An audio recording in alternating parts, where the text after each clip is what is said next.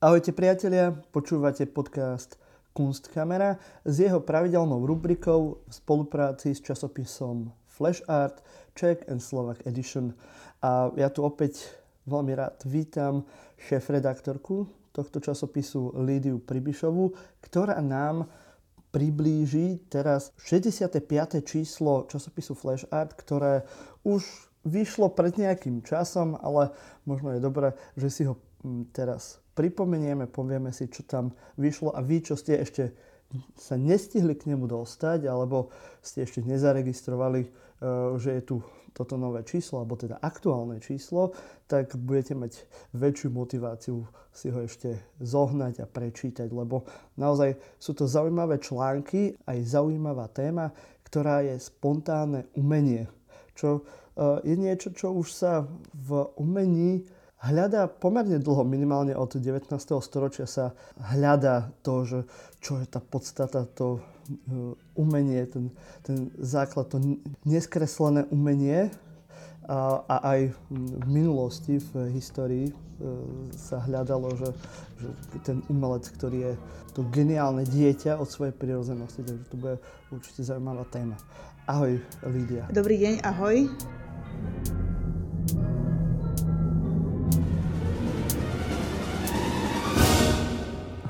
Som dal takýto dlhší úvod, tak prosím ťa, povedz nám takto na, začiatok, že prečo ste si vybrali túto tému spontánne umenie. Tak je to taký jav, ktorý sledujeme už dlho, už sme tomuto, e, tejto téme chceli sa venovať e, dávnejšie a teraz sa nám to nejak tak vykryštalizovalo a dozrelo. A nazvali sme toto číslo spontánne umenie, pretože uh, tiež sme hľadali pojem, ako zastrešiť také rôzne smery ktoré sa označujú možno ako insitné umenie, ako art brut, ako neprofesionálne umenie, mm-hmm. dokonca ako neurodiverzné. Takže sú rôzne ako keby e, pod témy tohto čísla, ktor, e, ktorými sme sa tu zaoberali. A spája ich to, že je to umenie umelcov, ktorí nie sú školení. Mm-hmm. Lebo ako som hovoril v tom úvode, že práve aj s tým art brut, s inzitným umením. Pracovali mnohokrát už aj od toho 19. aj hlavne potom v 20. storočí mnohí školení umelci, kde sa snažili eh, hľadať to, to prirodzené eh, v tom umení. A ja som si tak našiel v tvojom editoriáli takú vetu, čo si mala na konci, že radi by sme zdôraznili, že aj keď sa v tomto čísle Artu vyskytujú pojmy ako art brut, inzitné, spontánne či to neurodiverzné umenie, uvedomujeme si, že tieto kategórie sú umelo vytvorené a nepresné. Sme za radikálnu inkluzívnosť a stieranie hraníc. Čo ma v celku zaujalo, myslíš si, že už sú prekonané tieto kategórie v rámci týchto spontánnych umení? Tak e, možno nie celkom, ale tak tým sme sa snažili aj prispieť a keďže sme časopis, ktorý sa zoberá súčasným vizuálnym umením, tak sme mm. hľadali tie prieniky toho profesionálneho súčasného výtvarného vizuálneho umenia, ktoré je ako mm-hmm. považované za to najvýraznejšie alebo také progresívne a s tým svetom toho umenia neprofesionálneho alebo amatérskeho alebo teda nejakým spôsobom iného. Takže to, to bol mm. našim cieľom na tieto kvality upozorniť, takisto aj vo vzťahu aktuálneho diskurzu profesionálneho umenia. Keďže sa títo umelci e, neškolení už častokrát ako mm, vystavujú alebo už sa dostávajú do sféry pôsobenia profesionálneho výtvarného umenia. Vystavujú, objavujú sa na Benátskom bienále, na dokumente a podobne. Mm-hmm. Hej, pamätám si práve na, na bienále, že uh, aj vy píšete o tej autorke, myslím, z Ukrajiny a potom ešte Uh, už si asi nespomeniem teraz, kde to bolo presne, ale nejaké juhoamerické krajiny. Tam bola tiež jedna uh, takáto inzitná umelkyňa. Takže asi je to niečo aktuálne v súčasnom umení práve tieto prístupy mimo možno školeného alebo toho profesionálneho umenia. Tak je, je to aj pre tých eh, profesionálnych umelcov a teda aj pre kurátorov veľmi inšpiratívny taký nový pohľad a je naozaj ako úprimný a taký ako častokrát tí profesionálni umelci um, majú rôzne motivácie tej tvorby, ale títo neprofesionálni majú tu, že si nemôžu pomôcť, že musia jednoducho tvoriť a inak eh, by nedokázali žiť, takže o to je to možno také silnejšie častokrát. Ako som hovoril aj v tom úvode, že aj v tých legendách, že už od antiky cez stredovej a potom samozrejme v renesancii uh, boli vnímaní ako ľudia, ktorí mali tie skills vytvarné, tie umelecké ako prirodzené, že už boli nájdení ako nejaké geniálne deti, ktoré vedeli už kresliť alebo mm, napodobňovať tú prírodu. Takže hej, nie, to umenie a to akože vnímanie toho sveta iné ako možno u bežného človeka a môžeme hľadať v celom tom vývoji ľudskom. No ale poďme možno sa pozrieť na samotný časopis a jeho obsah.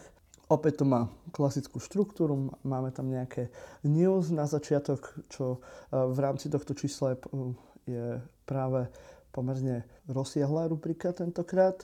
Máme tam zaujímavé články a na konci ešte samozrejme recenzie výstav, ktoré e, v poslednom čase prebehli v Čechách a na Slovensku.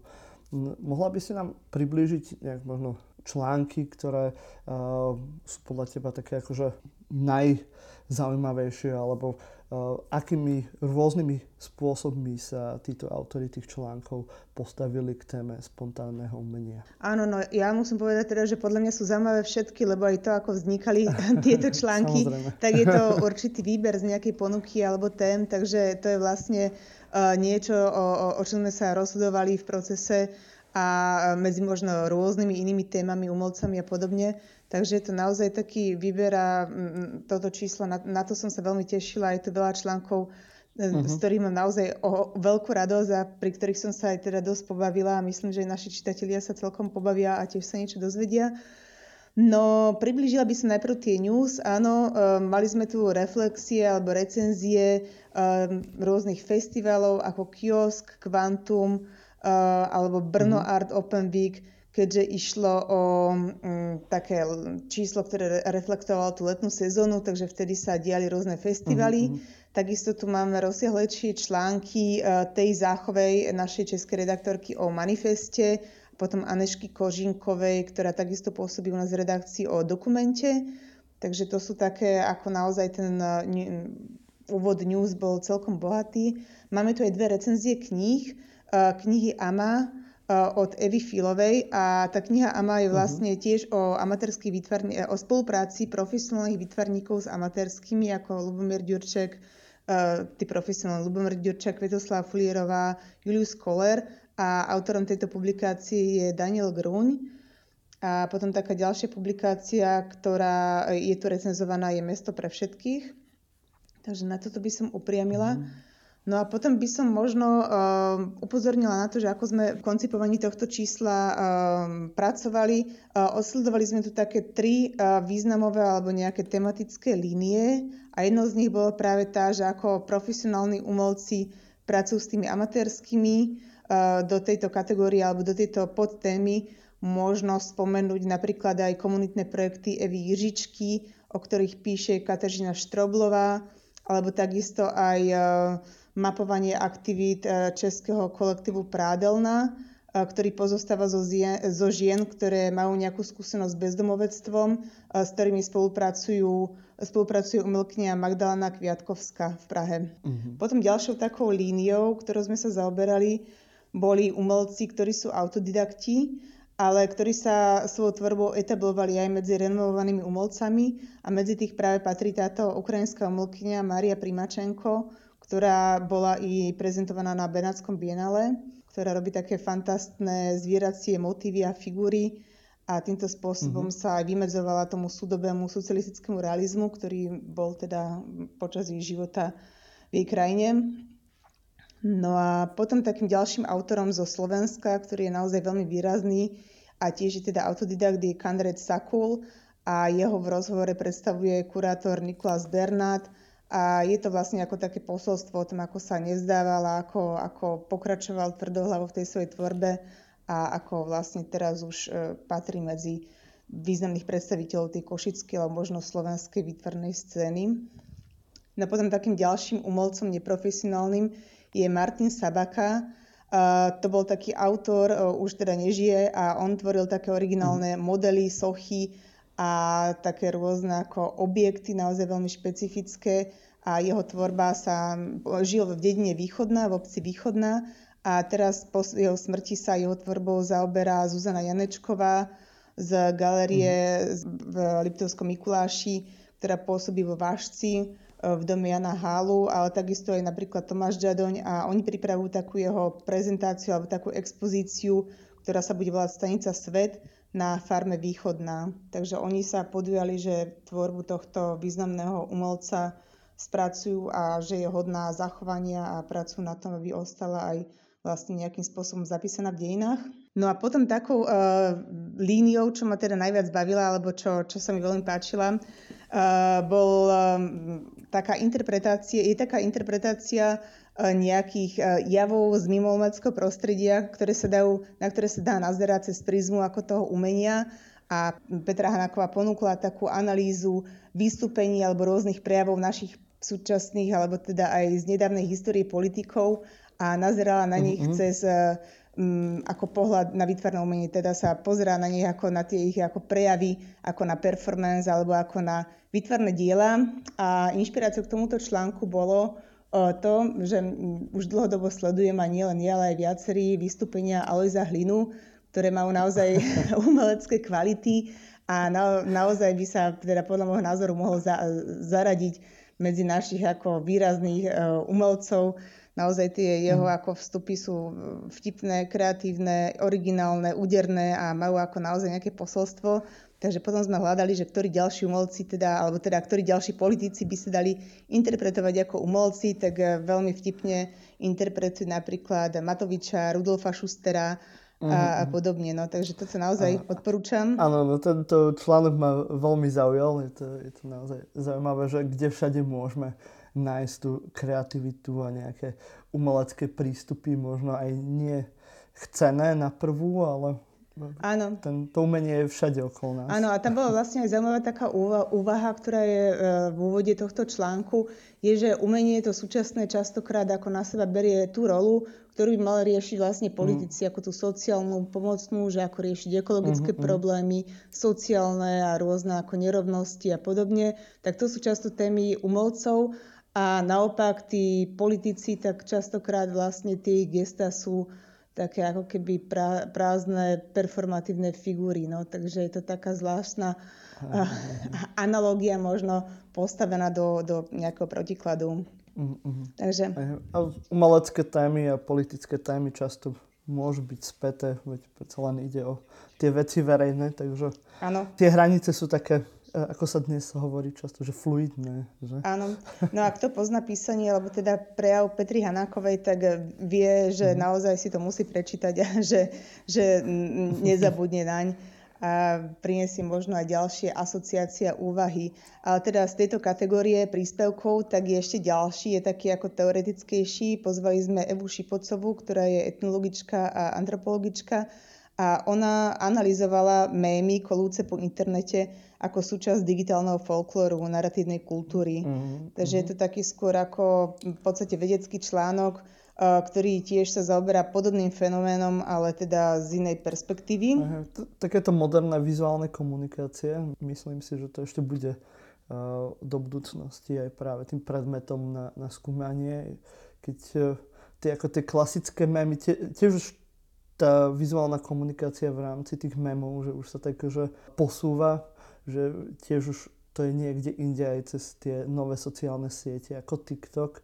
že my sme ako mileniáli skôr fungovali v tých klasických obrazových memoch, teraz už sa to zase uh, posúva, takže teraz ten akože veľmi hektický vývoj môže byť uh, zaujímavý práve z toho pohľadu aj tej nejakej kreativity a vizuálneho jazyka, vizuálneho narábania. No práve a stáva sa to často už aj teraz čím ďalej tým viacej témou nejakého interdisciplinárneho uh, výskumu, či už ako jazykovecov, mhm. kultúrnych mm-hmm. antropologov, Jasne. etnologov, folkloristov, uh, historikov umenia a podobne. Takže je to naozaj taká horúca, zaujímavá téma. No a ešte takým posledným článkom teda z tejto kategórie je aj príspevok Flory Gado, ktorá je kurátorka a teoretička umenia, ktorá pôsobí v Maďarsku. A ona písala mm. o, mhm. o tom, v podstate o takom fenoméne, ktorý je teraz rozšírený v Maďarsku a je to to, že vplyvom Orbánovskej politiky, tak tí umelci, ktorí aj kurátori, kunzistorici, ktorí boli považovaní predtým pred uh, Orbánom za práve tých uh, progresívnych a ktorí sú aj akceptovaní ako v tom medzinárodnom meradle, tak práve teraz sa dostávajú na okraj a slovo dostávajú mm-hmm. tí ako pronárodne orientovaní, ktorí sú poplatní teda tej Orbánovskej politike, takže vlastne sa z nich tiež stávajú takí ako outsideri alebo amatéri a fungujú bez štátnej podpory a podobne. Uh-huh, uh-huh, takže to je také srnutie tematické tohto jesenného fležartu a v každom prípade uh-huh. doporučujem si prečítať aj takisto aj recenzie a v podstate všetky články naozaj sú prínosné nejakým spôsobom. Myslím, že sme ukázali, že naozaj každý jeden článok nejakým veľmi zaujímavým spôsobom reflektuje tú tému spontánne umenie, takže vyzývame poslucháčov, aby si e, časopis dohľadali a e, možno si rozšírili obzory práve na to spontánne umenie, ktoré samozrejme nie je to samotné umenie len vedcov nejakej úzkej skupiny nejakých profesionálnych umelcov alebo študovaných umelcov a kritikov a ľudí v kultúre, ale je to naozaj niečo, čo je prítomné v celej spoločnosti a tá kreativita a to tvorivé v našej ľudskosti je niečo, čo dáva práve ten šmrnc a tú podstatu e, naš, našej kultúre a našej uh, civilizácii. Takže je super, že aj v rámci takého časopisu, ako je Flash Art, tak dávate priestor práve rôznym týmto aspektom ľudskej tvorivosti. Môžem ešte? Mhm. Áno, povedz. Ešte na záver by som sa rada poďakovala Šimonovi Kadlčákovi, ktorý je umelec i kurátor a od neho sme si práve vypožičali tento pojem spontánne umenie, lebo sme nevedeli teda, ako zastrešiť tieto rôzne smery a on práve vydal Jasne. Atlas spontánneho umiení. Takže jemu týmto aj ďakujeme, že že bolo možné teda pracovať s týmto jeho pojmom. Mm-hmm. Takže ak niekoho ešte zaujíma práve viac do hĺbky táto téma, tak si môže dohľadať tento atlas a určite sa tam dozvie uh, viac informácií. Ešte možno takto na záver by sme mohli povedať našim poslucháčom, i keď tí, čo nás pravidelne počúvajú, tak už musia presne vedieť, kam sa vybrať za fležártom, ale e, pre istotu to môžeme ešte spomenúť, že kde sa e, prípadne pre, ne, pre nejakých našich nových poslucháčov, že kde e, sa môžu dostať k flešartu. Tak flešart sa predáva, dá sa kúpiť predplatné cez Mediaprint Kappa, ktorý je našim distribútorom, dá sa kúpiť aj v týchto stánkoch Mediaprintu Kappa, ale takisto aj v rôznych knihkupectvách, v galériách a aj v kaviarniach. Napríklad teraz by som doporučila sa ísť pozrieť do Exlibrisu, ktorý je novo otvorený v Novej Slovenskej národnej galérii, tam ho určite nájdete, ale takisto aj v Galérii mesta Bratislavy, napríklad v predaní literárneho centra v Bratislave, ale v podstate v takmer každom väčšom meste, v galérii alebo v nejakom kultúrnom priestore ho nájdete. A určite ešte No, no ešte, že zoznam miest sa nachádza aj na našej web stránke.